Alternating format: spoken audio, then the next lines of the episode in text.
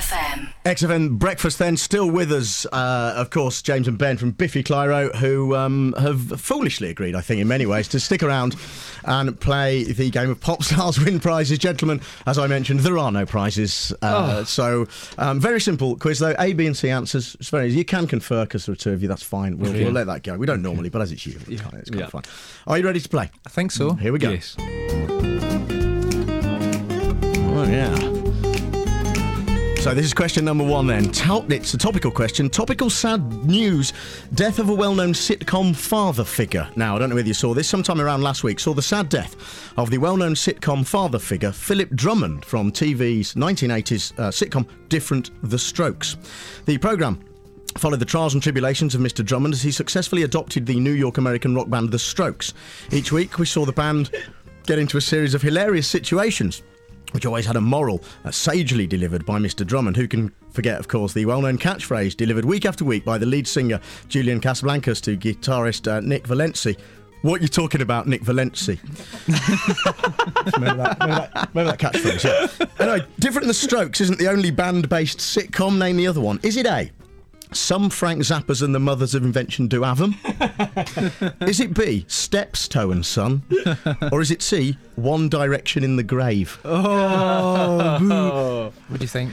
Um, I don't think it's A. I, I don't think it's, I don't think it's any of them. I think It, it is one of them. I'll give you that. Exactly. You can be, yeah, yeah, yeah, Let, obviously. let's go C. I have to see. It's the right answer. One Direction. in Yeah, Very good. Straight in there. Good, good work. Good work.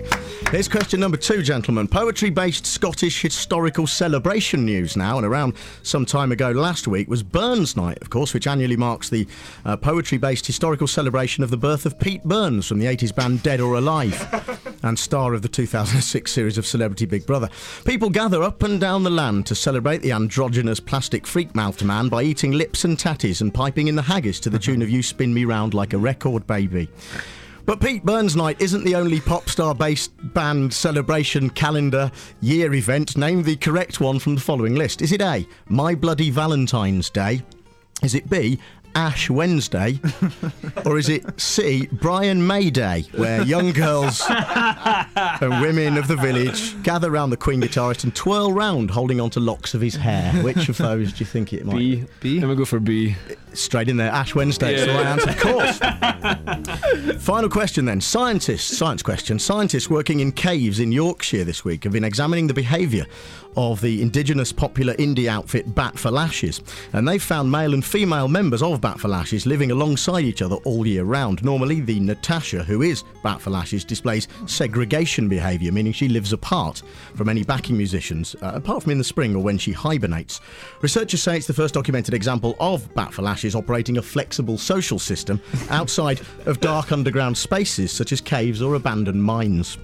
Your question name five famous mines. five famous mines, please. Five famous mines. Mines, yeah. Like quarries, mines. Mines, five famous mines. I will have to. I'll put a time on you. I can't. Yeah, I, I, can't. I, it. I, I think I think you could put all the time in the world.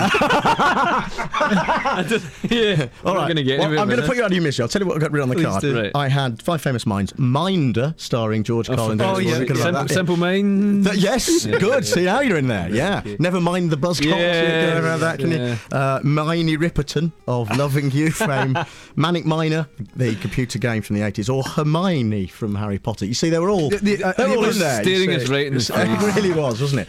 Um, I think, if Dave, you've got the scores there, Dave. It's kind of triggered about it. What do you think they. Uh... It's about three out of three. I Was it think. three? It's being generous, but okay, that's fine. Thank you very much. Gentlemen, thank you so much for coming in. Um, Our pleasure. Uh, that's um, well, it's it's uh, well, it's only Biffy Clyro and XFM. Come on, Uh, I think what can be described as a highlight of their career. thank you very much, gentlemen.